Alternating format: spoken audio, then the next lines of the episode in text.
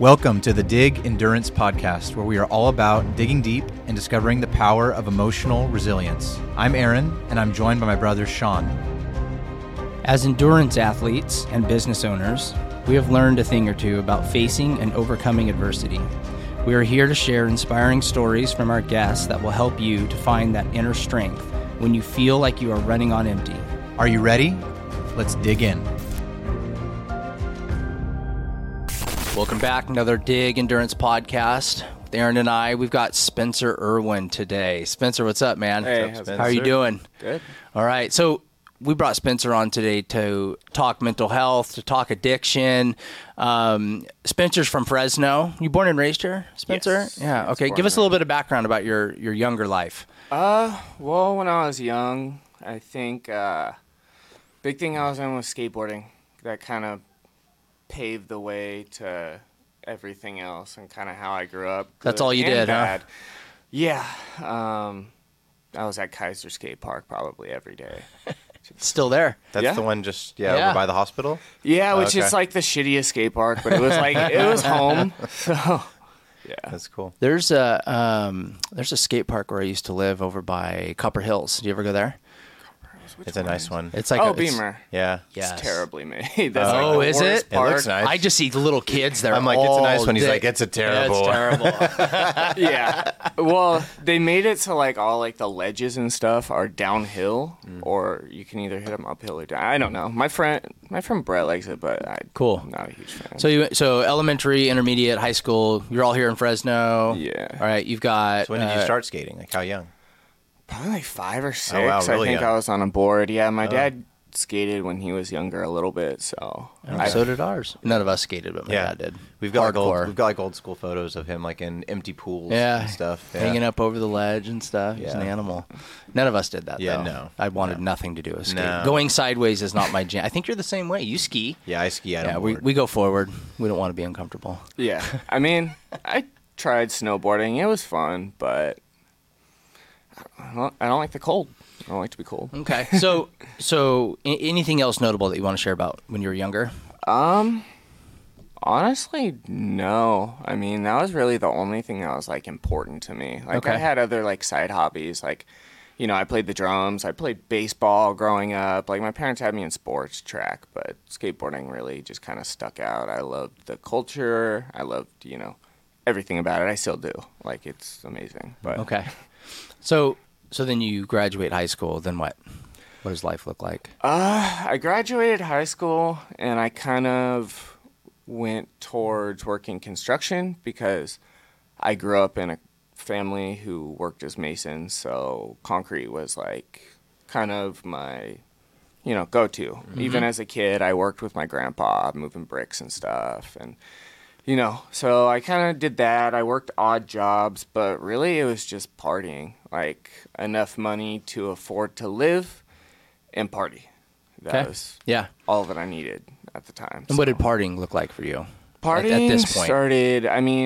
I started how everybody else started, smoking weed, drinking in high school, doing drugs. I think I tried, by the time I graduated high school, I had done pretty much every drug except for, I think, meth and heroin.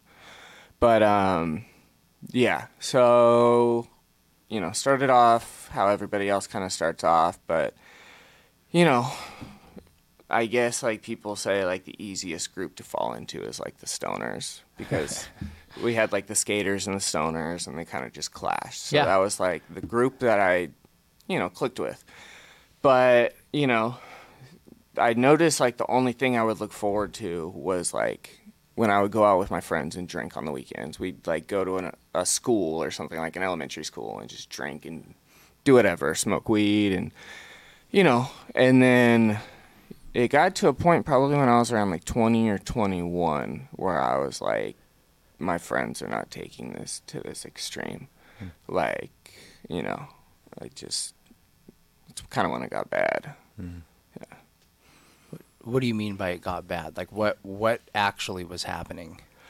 Like, I found my mental health start to decline a lot. I got a lot of anxiety, and everything that I was thinking about throughout the day was, like, getting to that next drink. And, you know, my drug of choice is alcohol. So You know, I found myself, I think by the time I was like 19 or 20, 19 or 20, I was drinking every day. In the mornings, at night, every day. So all day, every day. Yeah. And, you know, I'd go to school, I'd, you know, drink, but then I found myself, and I didn't understand what withdrawals were or anything, but I would find myself shaking all the time and sweating, and I'd be anxious, like, you know, but I just kept doing it and doing it. A couple extra heartbeats here and there. Yeah. But my friend, like, I would get comments on it all the time. I'd pick something up and my hand would be shaking. And they're like, dude, why are you shaking so much? And I'm like, I don't know. Like, but yeah. So you didn't even, so this was happening, but there was no form of treatment or awareness at this point. You're just kind of like cruising through life. Yeah. Because it wasn't. Still young. It wasn't majorly affecting, like, my life as it was. Like, you know, which was work, party, go to sleep. No school at the time, though, right? No. Okay. I tried, like, I think I took one or two classes when I was 19, and I dropped out. Okay. Which is super affecting me in my schooling right now, because I'm not able to get financial aid this semester because of that. But, yeah, school was not really important. So we continue down this path, right? So is it pretty heavy drinking? I mean, day and night, is it heavy or is it just consistent? What does that look like exactly? It was heavy. It was always heavy, you know. So every paycheck went to that and living. Yeah, that was it, like that. And then there was, of course, you know, the drugs on the side, but I think primarily just kind of the alcohol. And I mean, there's things like weed and cocaine, which are constantly always there. Right. But, yeah, it was so heavy, and, you know, it was mainly like 40s and just bottles of whiskey. Like Jameson and OE were like my go-tos. But, yeah.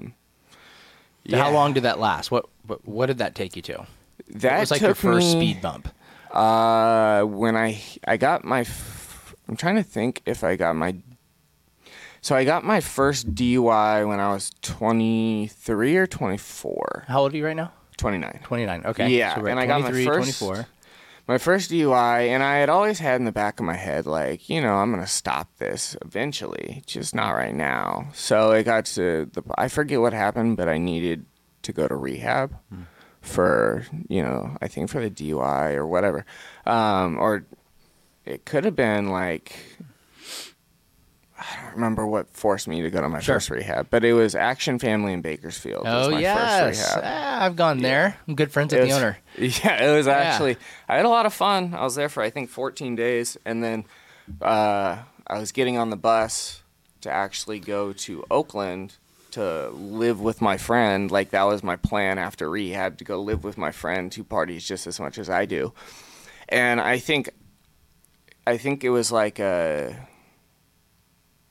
10-minute drive from the rehab to the bus station, and they took me there, and I knew I had like 10 or 15 extra minutes. So there's a liquor store right next to the bus station, so I walked in there, like, you know, 20 minutes after leaving rehab, like.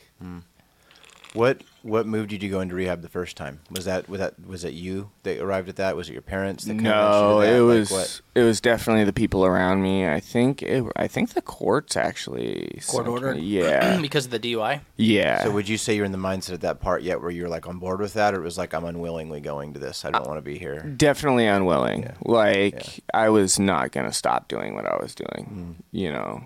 It's like, I'm going to check the box. Yeah. Get out of here. I'm going to make these people happy, and then maybe when I get out, I can manage it a little better, or just stop getting in trouble. And, you know, the DUI wasn't my first run-in with the police, and it definitely wasn't the last, but, you know, it was the first major event. And I think it was, because I ended up going to jail over that too. So maybe the rehab was my parents pushing me, because I think I had to move back into my parents. Sometimes it can alleviate fines and, you know, certain penalties in the courts too. How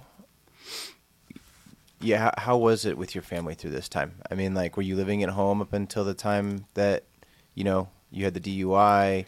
You mean throughout your high school years, you said you're kind of, you know, dabbling in drugs and whatnot. Like, were people starting to kind of wise up to or notice how it was impacting you or affecting you? Or yeah, definitely. Like, you know, I would get comments from my friends like, dude, why do you drink so much? And these are people who, like, their thing is they want to party on the weekends. Like, you know, they're the one getting the drugs, the alcohol on the weekends with me, and they're looking at me and they're like, dude, this is too much. Like, you know, and then when I came back from rehab, I completely saw the difference in my friend group. Like, you know, they almost didn't want to hang out with me. And then when I felt like they would hang out with me, they're like skeptical. Mm. Like, I don't know if that was because I went to rehab and right out just went back to doing what I was doing. Sure.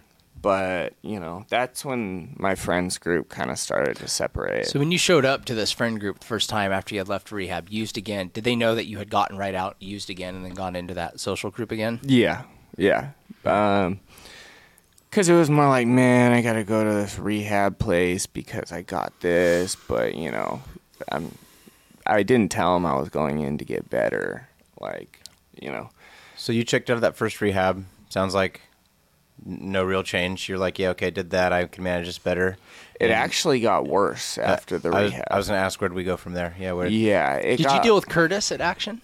Was it Curtis? The black guy? The hair? Maybe. Super nice guy. Like one of the nicest guys ever. Honestly, to think about it, I remember a lot, but I do not remember the staff there. Gotcha. Like, but yeah, after rehab, I think was the decline. Like, rehab was probably the tip of the peak. And after that, everything declined. Like, okay. So, a lot. All right. So let's hear more. So the friends, you get out. What does it look like after that? What are the next speed bumps that are your way? Well, I got out of rehab and I had crashed my car. When I got my DUI, I completely totaled my car. So actually, that's a funny story that I'll dive into real quick. Okay, yeah, let's hear it. Probably funny now. Yeah. It was. Well, okay, I've gotten 2 DUIs, and both of my DUIs was because I was texting, both times. And both times it was a girl I was texting. So girls will do that. Yeah. It's the girl's fault then. Yeah. Right?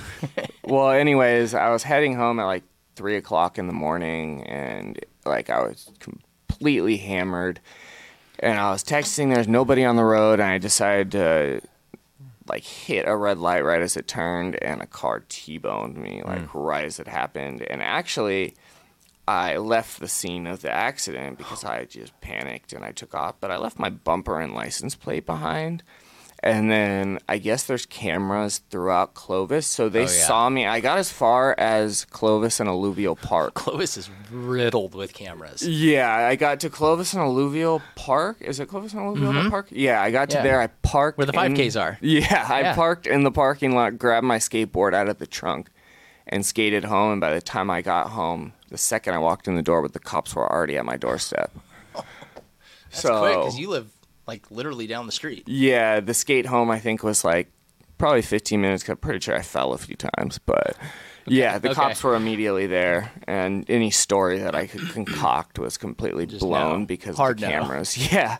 Okay. So that was my first DUI, and anyways, after the rehab, I decided to go to Hayward and go live with my friend who lived with his aunt and his aunt and like a couple family members, and they did not okay me living with them before I went over there. My friend had just told me, yeah, come down, it'll be cool, you can stay with us. So, and I had money from my total car that got fixed and sold. I think I got like $3,000 out of it. So I wasn't working, but I had money. And I went to Hayward, and his family did not okay it. And probably the second day, they're like, yeah, you guys can't stay here. So they kicked him out and me. So we ended up, you know, that happening. And I can't really remember what happened, but I ended up going back to Action Family a few months later and stay a little longer. And then I went into sober living this time afterwards. Here or there? There. Okay. I forget what the place was called, okay. But it was like a little turn off, and it was almost like this little compound thing. Okay. Like a lot of them, like almost like an apartment complex. Yeah, and I know exactly what you're talking about. Yeah, this is actually the majority of it is from Action. After I had met McKay, your brother. Oh yes. And yes. I went with his. One of his ex-girlfriends was there, and we were friends. Oh, I forgot her name, but I remember who you're talking about. I'm allowed to say it. Yes, absolutely. Okay. Yeah, Morgan. Yeah. Mm. Yeah. So I stayed, and we became friends when we were there, but I was still drinking there, and my roommate when I was there actually ended up dying in his sleep. Wow. Yeah. Holy cow. Just naturally? Yeah, and we had found him in the morning. Well, no, not naturally. I think he had sleep apnea, and something happened with that. So he ended up passing away in his sleep, and we found him, and it was this crazy event with the everybody. There was the coroners there, so I think that definitely had an impact. I feel like I actually remember this happening. Yeah, his name was Robert. Yeah, I feel like I have other friends that were. So was that like the first, that's pretty traumatic. I mean, waking up to a friend, and I mean, what was the immediate impact of that on you? I had never really seen a dead body before, so that was, and let alone a person that I was close with. Like, he wasn't just someone that I lived in the house with. Like, he was my friend. We went and did stuff. He was my main friend in there. So it did impact me quite a bit with, there was a little trauma behind that. Yeah, always. But then again, it's just something else that has fed my addiction because, my best friend passed away when I was 9 years old. So there's another death that could be contributed. But then again, there's probably no real point, and I don't know. But so where was I at? The decline. Friend had just passed away. Yeah, after that, I drank heavy in Bakersfield, and I ended up moving back into Fresno with the same friend I lived with. That's a double whammy. You're drinking and you're in Bakersfield. Yeah. So is that worse than Fresno? Pretty bad. Is Bakersfield worse than Fresno? I think it is. And I think Bakersfield was the first time that I started doing meth on occasion too. Yeah, there's a little bit of meth in Bakersfield too. Huh? Yeah, there's a little bit of meth there. Yeah. So I'm just throwing shade on Bakersfield. I'm just being a smart guy. No, anyway. I didn't like living there, but so where'd you go from there? I moved back to Fresno, and I moved in with the same friend that I had moved in with at Hayward. Okay. And this time he was heavily drinking too. Where are your at this point, where is your family at with you? Are they just kind of you know what, he's gonna do what he's gonna do? They were there, but I kind of was not having them in the picture. I'm talking to them every once in a while to let them know I was okay. But when I moved into the house after coming back from Bakersfield, I moved into the apartment with him, and it was a sad apartment. It was the worst apartment that I had ever lived in. He had his bed. It was a one-bedroom, and then I had a mattress on the floor. Mm. And then we had, a TV in the front. But basically, I would just, stay home and drink and do other stuff. And that's when my drinking got so heavy that I had medical issues because of it. I ended up getting pancreatitis after being... living there for, I think, 3 months. Okay. And I was drinking, I want to say close to a handle of liquor a day. Okay. Yeah, it was bad. I couldn't even function. I would walk to the gas station across the street, and I'd be dripping with sweat. That was a challenge in its own, huh? Yeah. It was horrible. And then I'd have other friends. I actually met up with a couple other friends, for the first time after living there for a month and a half, some of my older friends, and they could tell something was wrong. I was physically sick until I had a very large quantity of alcohol in me. Yep.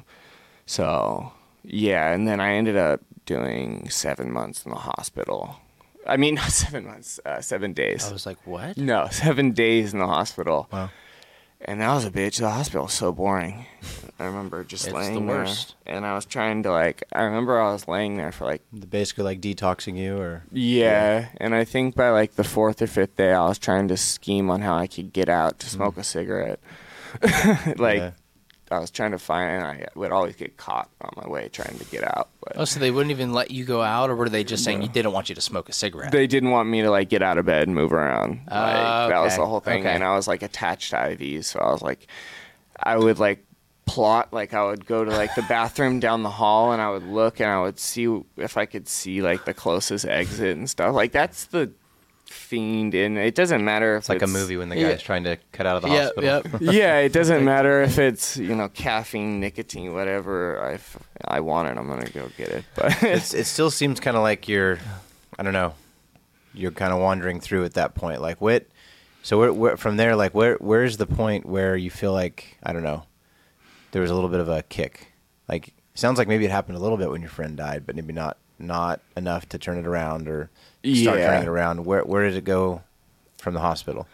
After the hospital, I actually got sober for, like, my first, like, decent chunk of time. Okay. Mm-hmm. I don't remember how long it was. Just on your own? But, no, I ended up going into CAP when CAP was the first CAP, not the CAP now. Mm-hmm. But, yeah, so I ended up going into CAP.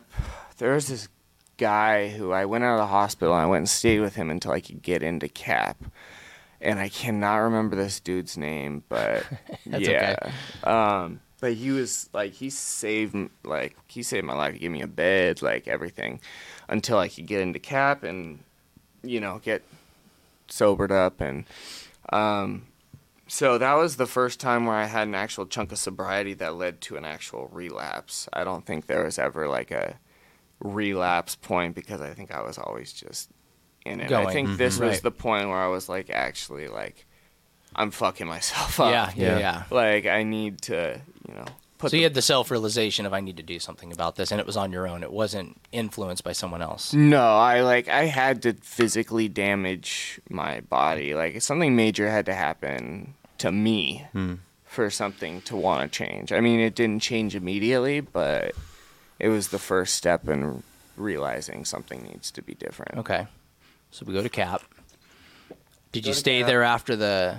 Did you detox? I didn't go to CAP detox actually. I had been in the hospital, and then I had stayed with this dude, so I think I was like 2 weeks sober by the time I went into CAP. So you're waiting to get into their actual program. Yeah. Oh, okay, cool. Yeah, and I remember thinking, like, because I had done, I think, like 5 or 6 residential programs at this point. Okay. There was, like, Herndon Recovery I went to quite a few times. Good, but those were Dr. Atwal. Yeah. That was because I kept getting caught with, you know, I think it was weed one time. I kept getting these minor drug charges, which I would just go to, like, these rehabs and they would go away. And also, like, you know, I was at that point when I was, like, I wasn't working. My money had kind of ran out. So I was kind of like, shit. I'm going into rehab as a place to stay at this point. Okay.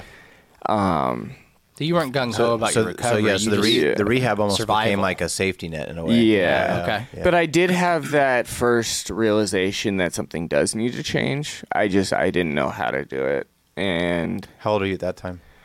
25, I want to say. And then I went and I actually did a rehab in Texas for a little while. Okay.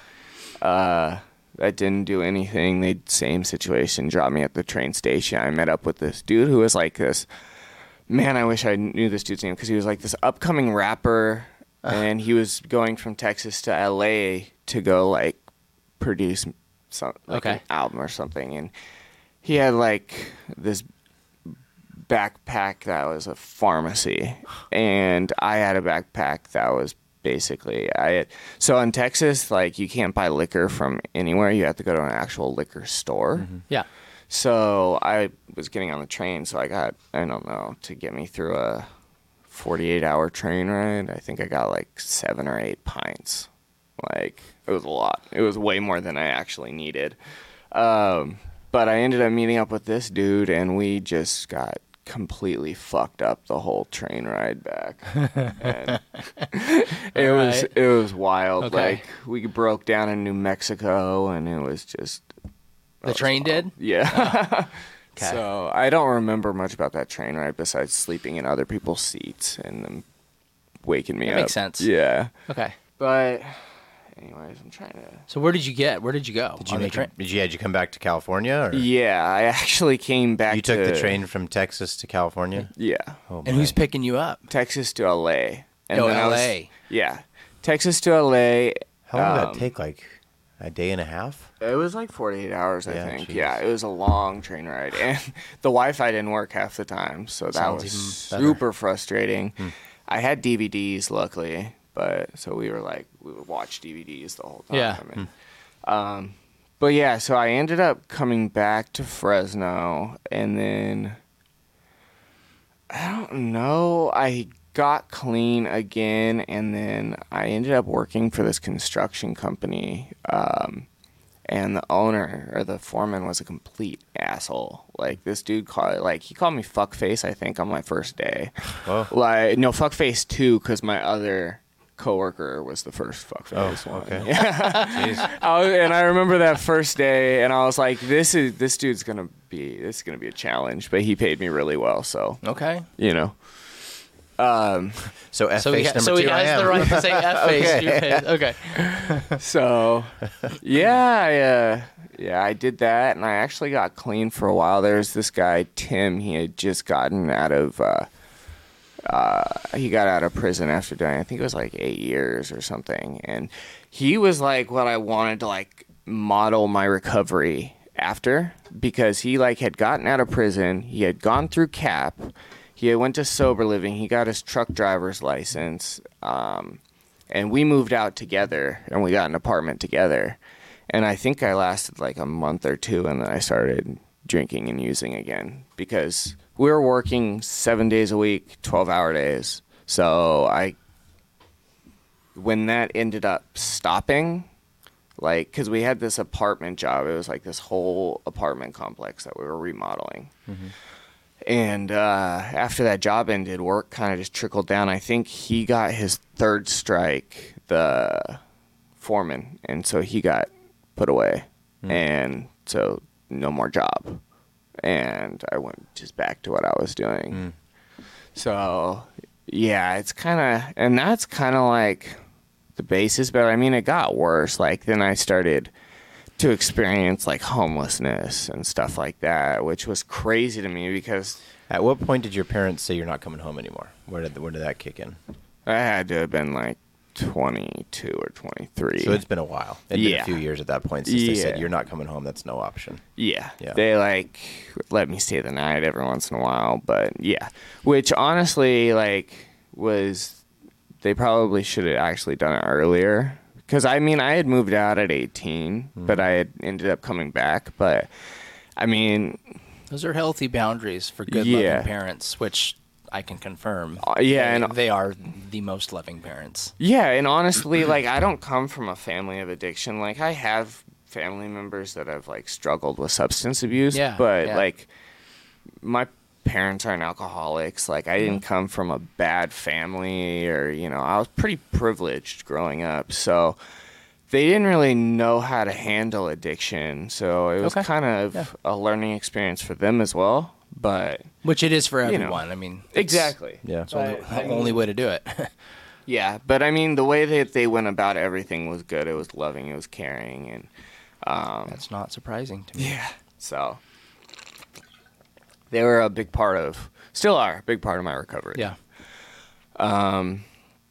So what was I talking? You came back. I had interjected because I was asking about when, like, what point your parents had said, "Hey, no more." You said about 22. So it sounds like it's been a few years since they'd kind of reached that decision. Yeah. You're back at Fresno. You lost the job. Mm-hmm. The guy got his third strike, and you said you're kind of swirling, using again. Yeah. And so. Where does it go from there? Then it got really, really bad. Then I started blacking out a lot. And then, you mentioned you were homeless at this time too. That was starting to kick off and on. Yeah. I would go into like sober livings. I would start working for a while, and I would get my shit together, and then I would have to tear it all down and start over again. And that's how it was 4 years. From then until now, it's just been tearing it down, building up. Now is the first actual time that I actually had everything to get, like, I've been in school. Where do you go to school? Had a job. I'm at Fresno City. Okay, Fresno City. Yeah. How long you been there? Dude, this is my first semester. This is your first semester? I started in August. Cool. Yeah. Any school before this, or are you just getting going? No, but, I mean, I think I mentioned before I took a couple classes at 18, 19. Right. Okay. I don't, okay. Yeah. Okay. But, yeah, this is my first time actually back in school, and it's definitely kind of a culture shock. Sure. Like, I'm not used to using my brain for, like, extended periods of time. Yeah. Yep.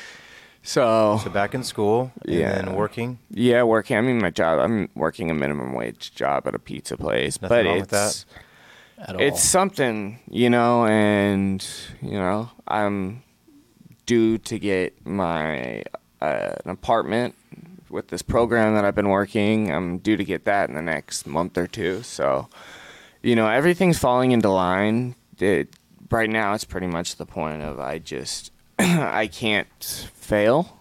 I can't have a relapse, because I know when I relapse, I will tear everything down. Mm-hmm. And honestly, to this point, it's more than halfway through the semester. I finished one class, which was half a semester long, and I actually got an A in that one. That's a big step. Yeah. That's got to feel good. Huge. So right now, it's just heavy maintenance. Like, I just started with therapy. I've been doing that for the past, like one-on-one 2 months. Counseling. Yeah. And actually, he left the company he was working. My therapist left the company he was working with, so I went a couple weeks with no therapy. But the place that I wanted me to start with another therapy and stay with them, but I went with the same dude because he's awesome. Good choice. He's awesome. He's kind of like doesn't take any bullshit. Like he'll call me on my shit, but also give me tools to, on things that I could do. And he's told me things like, I thought when I went to therapy, man, I've heard it all. Like, there's nothing you can tell me that'll like make an impact. Like, I've heard so much shit about my addiction and the depression, the anxiety, whatever. I've heard so much advice. Like, and then I went to see him and I'm like, shit, this dude's smart. Like, he knows what he's talking about. So. Yeah, that's definitely... Those are keepers. It's good. I mean, sometimes, we hear it often and see it often where sometimes you do just need to click with the right therapist. Yeah. I mean, at the end of the day, there's trained techniques, and that works for obviously many. Sometimes for some people, it's just having the right connection and hearing the right experiences from that person. And they just, they connect in a way and can like help you in a way that just frankly no one else could, even if they are using the same supposed mental health techniques that would be in a therapy session kind of a thing. So even we see that from time to time. I was going to piggyback on that. When we have kids that come into our IOP program, if they already have a therapist and they have a really good relationship, we heavily suggest keep them. There's nothing more important than that rapport relationship that's been built, like Aaron was saying. Absolutely. And I hear that all the time, like, you have to find a good therapist. Like, you can't just find any therapist who, gives you advice. Like, you actually have to have a camaraderie with them. Well, it's got to be safe. It's not just psychoeducational support. And the other thing that works well, we work with a lot of people, going through addiction struggles and whatnot, is that when you're in one-on-one counseling, it provides a neutral accountability system. Yeah. It's not your parents. It's not someone that just wants to sit there and tell you what you want to hear or anything like that. Like, when you have a good therapist, in addition to, like, offering you, good advice and techniques and feedback, they also help you to be accountable in a neutral way, and that's very helpful in that regard too. Addiction's unique, right? A good example of working through something like addiction, because you have your sobriety time that you get off the front, right? Mm-hmm. We get our sobriety. You're kind of trying to find a path, a purpose, some sort of way to go. It's like going to the gym, or maybe finding a trainer, maybe a dietitian. Let's say you're overweight by a good amount, and you start to lose a lot of weight. You're not going to the gym yet. You're just, you've been guided in order to lose this weight. Well, once you lose the weight, that's great. You do feel good. You have a path in front of you. But do you want to go to the gym now and build a little bit of muscle? Mm-hmm. You want to start running? Right, there's multiple aspects of it. So you can remove the addictive portion of your life, get rid of those habits, but what habits are you going to build moving forward? What do you fill it with? What's your muscle tone going to look like, right? How strong do you want to get? So a therapist can help you get to that point where you kind of remove some of that stuff, and then that relationship and rapport allows you to build strength moving forward.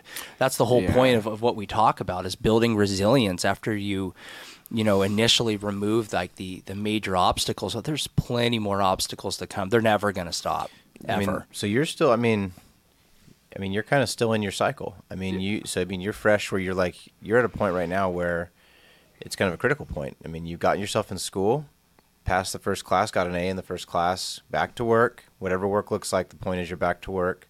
So where do you see yourself going from here? What's the goal? What are you working toward right now? Right now, my biggest goal is my housing, because I'm not happy with my housing situation right now. But I am working with a program who does housing. Like I mentioned before, they're getting an apartment through them. Basically, it's 30% of all your income, and they let you 30% of your income for a year, and that's with financial aid, whatever. How much total you make, and honestly, that it's just going to be a huge weight off my shoulders. I mean, there is the anxiety of, shit, I'm going to be living alone, I haven't lived alone. I don't think I've ever lived by myself. It's always, been with a girlfriend or a close friend or, that could swing both ways, right? Right. It could be, could be good that there's not somebody else there to maybe tempt you into old things. But at the same time, it also means, sometimes they say, what is it, that time to yourself is like the, what's the word? The devil's workshop. Or, when you got time to yourself or you're alone, whatever. So I could see it going both ways. It's like, sometimes it's good to have people for accountability. Sometimes they can tempt you. So sometimes being alone is a good thing. Sometimes being alone is a bad thing. So I could see it going both ways. But how do you feel about that? Honestly, I think overall it's going to be the best decision I can make, because the stressors in my life right now has a big thing to do with my living environment. Like, which you feel, go ahead. Yeah, just the people around me have not been the most positive. So if I can, basically right now, I don't even have like a safe space. Like my safe space is Fresno City College, like the library, or use it, the regular library. I want to be able to go home and have somewhere that that I'm comfortable, I can go to when I'm stressed and just kind of relax. But then I also have to have the accountability of my close friends. And a big thing is if I begin isolating. Like, isolation is a big, big warning sign for me. Like, I may not think it's a big issue at the time. Like, I'm just hanging out and watching TV at home, like, more often than normal. But I find myself wanting to do more and more of that and not wanting to see people. So that's why in my recovery right now, I'm getting out of my comfort zone. Like, this is completely out of my comfort zone. Like, good. I was like, I don't even know what to talk about. I don't like the sound of my own voice. Like, I appreciate you being willing to come and talk about it while you're still going through it. Yeah. That does take a lot of fortitude to be able to be willing to do that. But at the same time, I think however short it may be, I'm excited for you. I think you're in a good place. Honestly, for the first time as you were sharing your story, it kind of just seemed like a almost like being stuck in a washer or dryer or hamster wheel. It's like you're just kind of being tumbling in the same cycle and couldn't quite fit. But for the first time, I'm hearing you, like when you just now identified, like, hey, this is a safe spot for me, the library. Yeah. Like it sounds like, you're starting to figure out kind of what are some triggers, what are some good places for you to be. Fresno City is a good place for me to be. You've got your work lined up. I need good friends, but also at the same time, like if I'm with the wrong ones, that can be the bad. So it sounds like, you've been through quite a few, rehabs and places. So I'm sure you've learned a thing or two there, but it sounds like in the course of your journey, you're also learning like, okay, good place for me to be, not good place for me to be. You're kind of mapping out your days or, things where your time accordingly. And it sounds like you're starting to log some wins. Yeah. My big thing is, I had to suggest, because the program that I'm working with the apartments, they have a lot of different ones. But there is one that's close to Parkway, and I don't want to. Parkway is my... as well as many people from Fresno who are addicts. Like, Parkway, you mean all of Fresno, is where you're doing your worst. Yes. And honestly, good old Parkway. You're good. And Parkway. I actually have an interesting Parkway story. Mm-hmm. So please. We love Parkway stories. I have a lot of interesting. I only have like 40 or 50 of those. So. Yeah, I have a lot of Parkway stories, but I think the worst was I was staying at Parkway and I had gotten super drunk and I didn't have I think I had ran out of whatever I was using, so I had went to go, and I don't know, because I black out a lot. This was at the point where I was blacking out a lot, but I ended up in this, like, it's behind Parkway. It's not even, like, a housing, but it's, like, just this abandoned building. There's graffiti everywhere. Like, it's a trap house. And I ended up going in and, like, trying to ask these dudes for, you know, what I wanted. And, like, because, like, you know, Parkway, you normally can find a bunch of people, but I wasn't having any luck.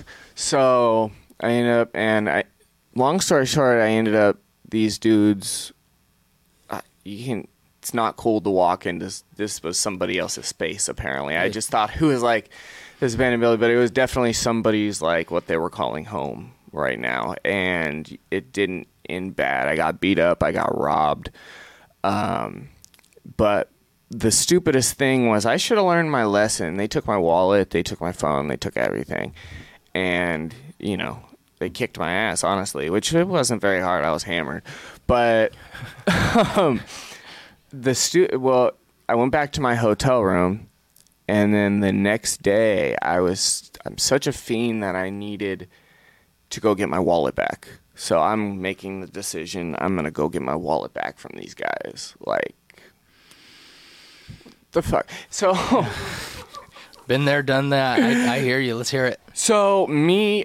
like, I don't go in like a tough guy, but I go back to the area and I walk in and, like, dudes are on me immediately. And I was like, hey, I just came, like, can I get my wallet and, like, my ATM card? And these dudes ended up kicking my ass again, worse this time. We'll take you to the ATM and you can use it for us. Yeah. And they pistol whipped the shit out of me.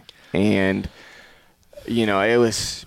probably better to be pistol whipped than anything else with a pistol. That's exactly. Sure. Well, it was a pretty terrifying experience, but the fact that, like, that's the dangerous places that we put ourselves in. Like, I got the shit beaten out of me, and then I go back the next time because there's a chance that I could possibly make this work. Yeah, because I think it was like a Saturday or Sunday, and I couldn't go to the bank to get a new ATM card. So I was like, maybe these guys who just beat me up the night before might be cool today. There's just a misunderstanding the first time. So point is I know kind of,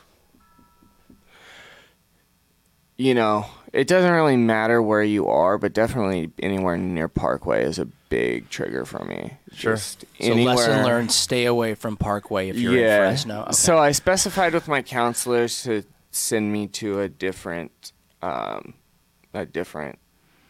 know, area that they have, a different housing area. Because my good friend lives in that one, and I was like, you know, I like that area to an extent. I love Roding Park. Like, they got their only park with horseshoes. I mean, but yeah, it's a bad area for me. Yeah, I don't know what I was really getting at. No, I think you were sharing a story that was a reality check. I mean, awareness moving forward though is very real. When you look back at that stuff, obviously you're not fully conscious of, like, the dangers of the situation versus, like, what you're thinking you need at the time. You're not there. Yeah. Whether you think you are or not. But when you look back at that, it's, you know, it's good to know that when you're moving forward, that maybe that'll help influence certain decisions you're making, whether you're in a tough spot or not. Well, yeah, I'm just, like, there's certain things within my recovery that I try to keep to the back of my head. Like, I like things that would be so you know, disastrous that I don't know if I would be able to, my recovery would survive them, which that's the hardest part that I'm trying to get over in my head, was I need to come to the, you know, conclusion that whatever happens, drinking and using is going to make it 100 times worse. Mm-hmm. But then I'm, you know, I think, man, like this past year, there's been like certain things. It's just been like one thing, like one time a pic, like I was doing so well for so long and it was a picture that set me off. Like, so what if like somebody important to me dies, you know, I mean, you know, I've dealt with death before. So I think my main thing is... It's when. So like, because, well, I mean, I've had people die through addiction. Yeah. I've had multiple people who are very close to me, and one even recently, who have passed away from their addiction. So it gets me to the point of where I don't want to let people in. Mm.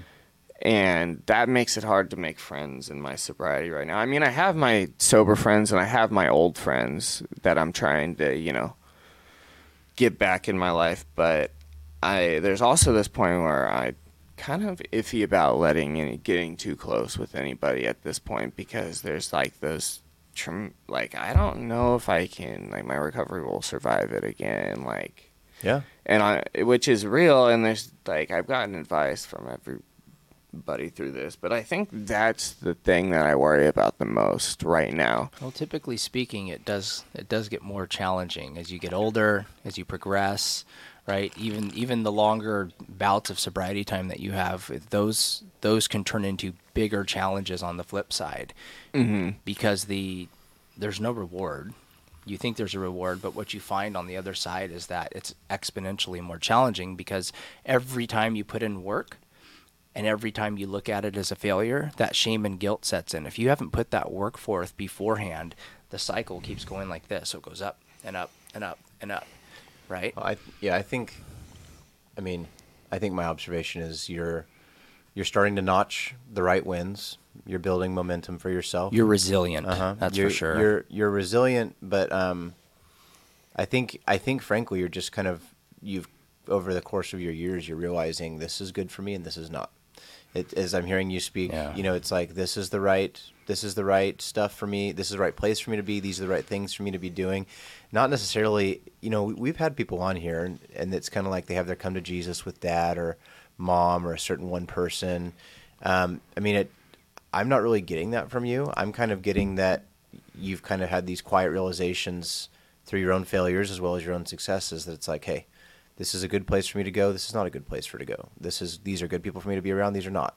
I think you're just kind of realizing, like, what is the pattern that works for you?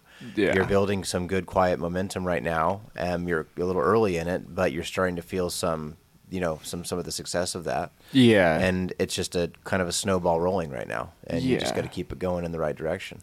Yeah. And I think another thing that kind of...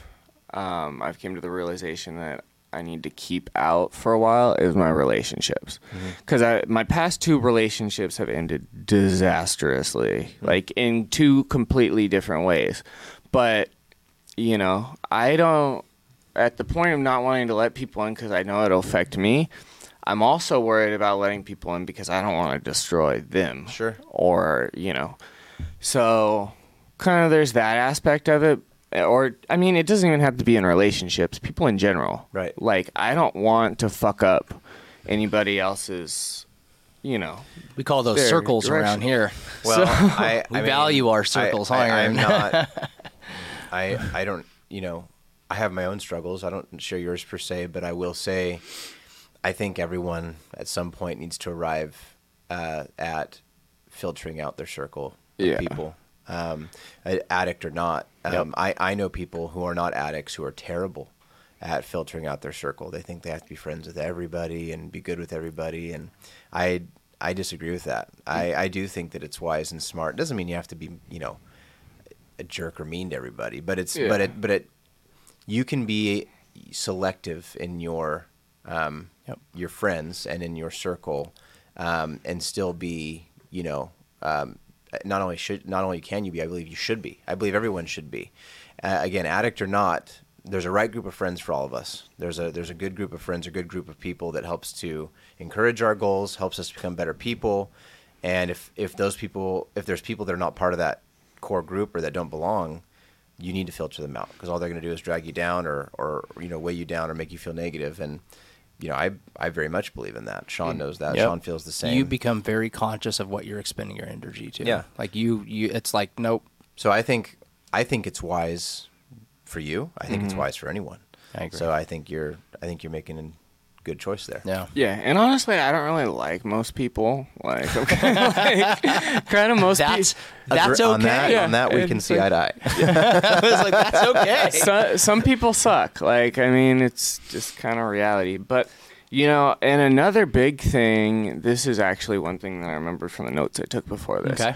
But I was trying to kind of find a way to bring it in. But, like, so a big motivator for me right now is there's a picture, and to this day, I don't know who took it, but so there's this picture of me sitting outside. I think it's like a 7-Eleven on the ground. It was winter, so I had a big puffy coat on and a white t-shirt, and my face is soaked in blood, and my whole t-shirt is just soaked in blood. Like, I look fucked up. My hair, because I have had long hair for a long time. My hair's matted and tangled. My face is bloody, and I'm sitting there. There's a can of beer next to me, and I'm out, like completely out on the side of this store. And I don't know who took this picture, but somehow it got like to my mom, and like it. I have it. Or I don't have it on this phone, but I had it on my old phone. That's okay. And it's still around somewhere. I think my mom still has it. Okay. I don't know why. I mean, I guess she keeps it to show me as a reminder. But that picture, so what happened to create to where I got to that point was, I was kind of on the streets, homeless, no money. I was stealing all my alcohol at that point. I had this jacket that had two inside pockets, and it was enough for two Four Locos, and if I could do that like twice, maybe three times, I could get through the day, which that's excessive, 4 to 6 Four Locos a day is a lot. But that was just, and I was constantly sick. I was not enjoying myself. Like it was horrible, and anytime I drink, I'd black out, and the next time I'd come to, like, I would just do it again. And so I had gone to the 99-cent store, and I had stolen 2 bottles of wine that day because I was feeling fancy. I wanted to get wine drunk. So, anyways, I had chugged a pint before I had done that of liquor, and then which I had also stolen. Which actually, I actually just walked into the store down there that I stole it from. Got it. And actually gave that guy like $4 and told him, hey, I stole this like a while ago.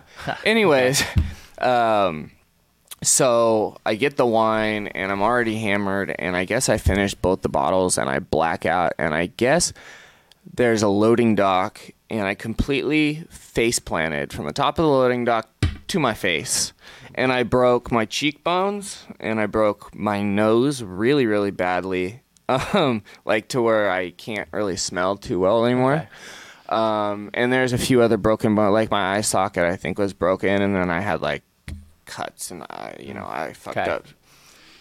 And so that's how I got to the point of where I was. And then I guess later, an ambulance after that picture was taken, obviously somebody said something because I was in rough shape. Right.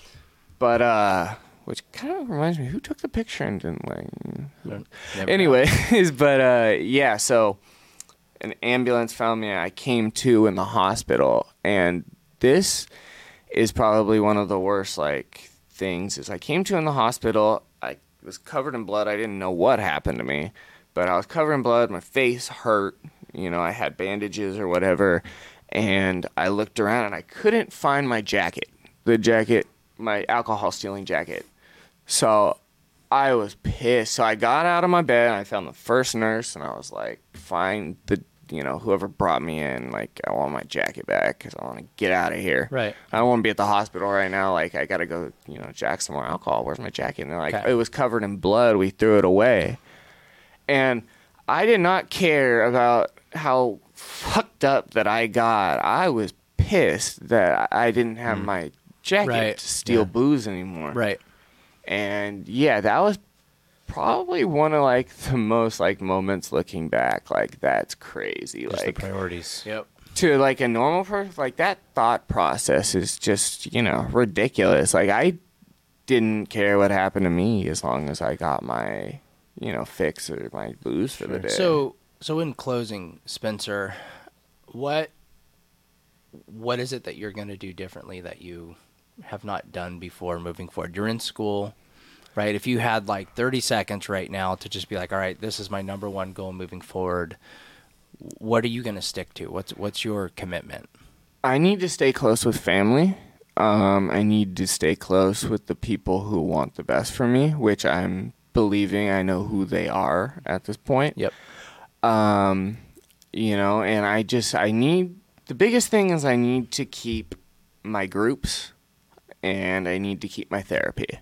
I need reminders of why I'm not doing what I'm doing. And also, you know, for example, that picture. Like, okay. I need constant reminders throughout the day why I'm choosing to be sober. So keep it simple. Yeah. We're going to keep it simple and move forward. Yeah. What are the goals? Awesome. I have nothing else to add. No. This was fantastic. No, that's good. Thanks for sharing your story today. Yeah. I appreciate it. I hope. Thanks, Spencer. Know. Thank you. No, thanks for having me. Thank you.